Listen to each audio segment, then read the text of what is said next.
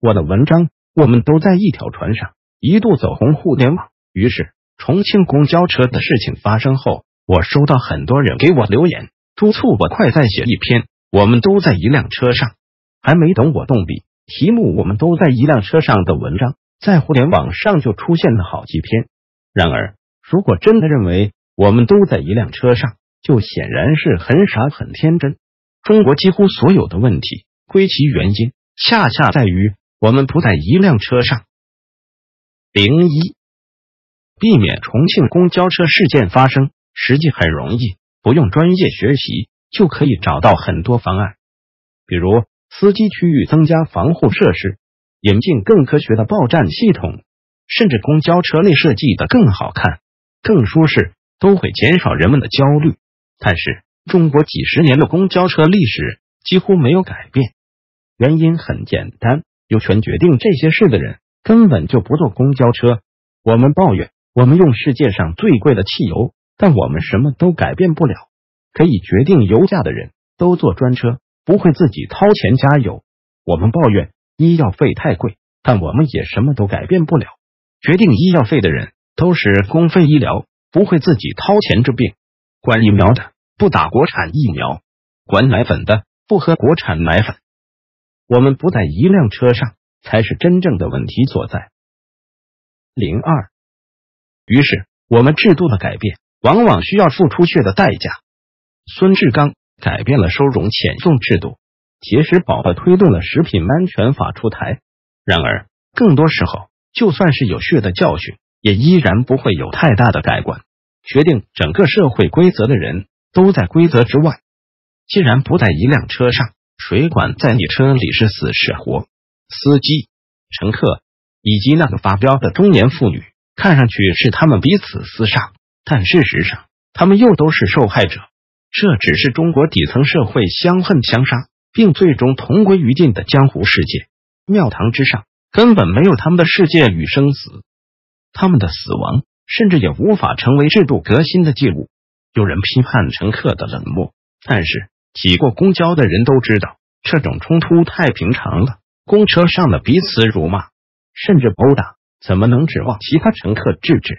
那样或许只会有更大的冲突，甚至还可能构成寻衅滋事而被抓起来。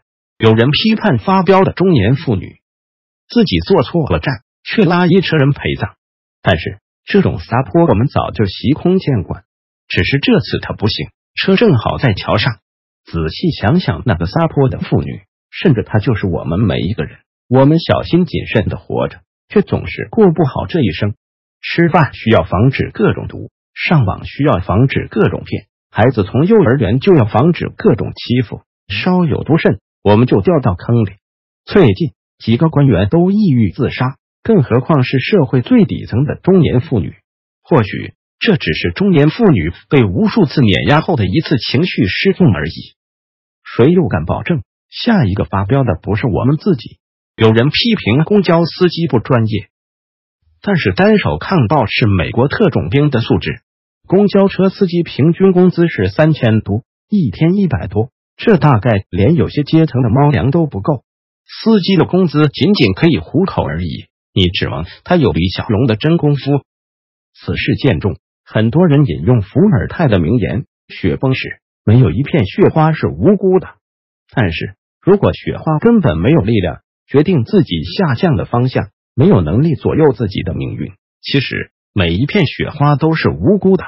中国的实景是，决定公交车里命运的人都不在公交车上，公交车里的人甚至连牢骚都不可以有，只能默默承受。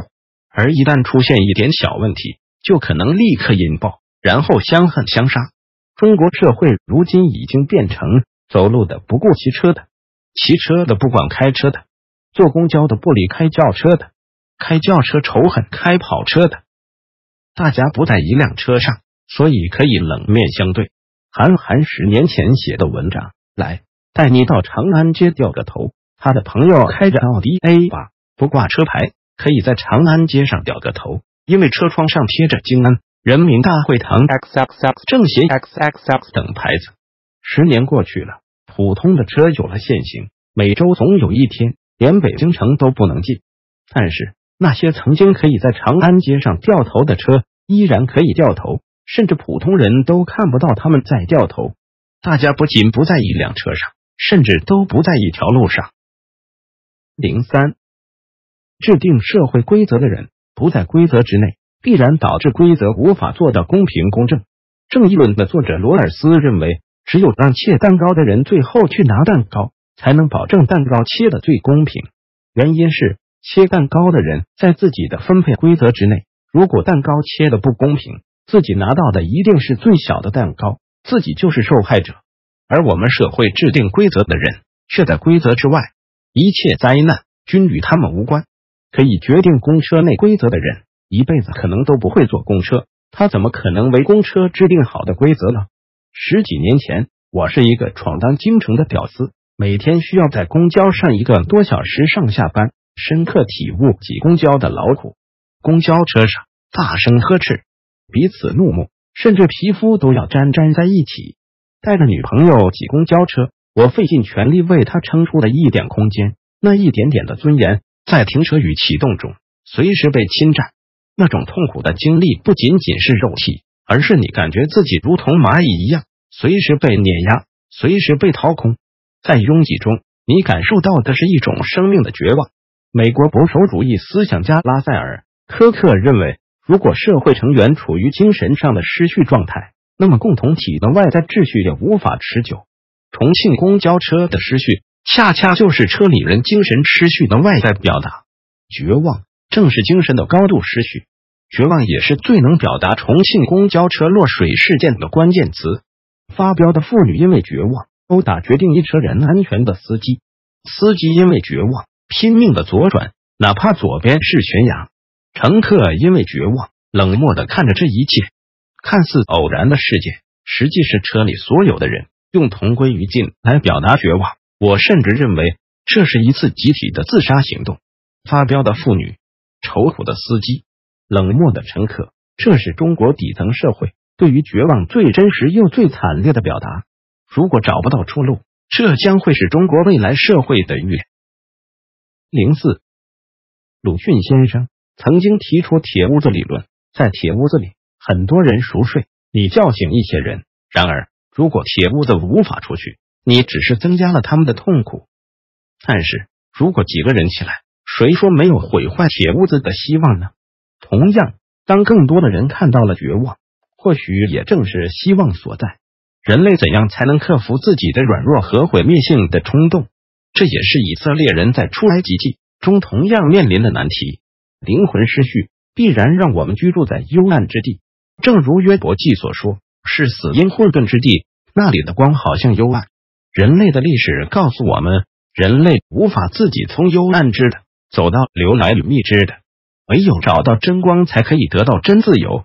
制度的革新，如同犹太旧约的律法，它虽然可以指向光明，却无法成为生命的救赎。心灵的自由才可以迈向迦南。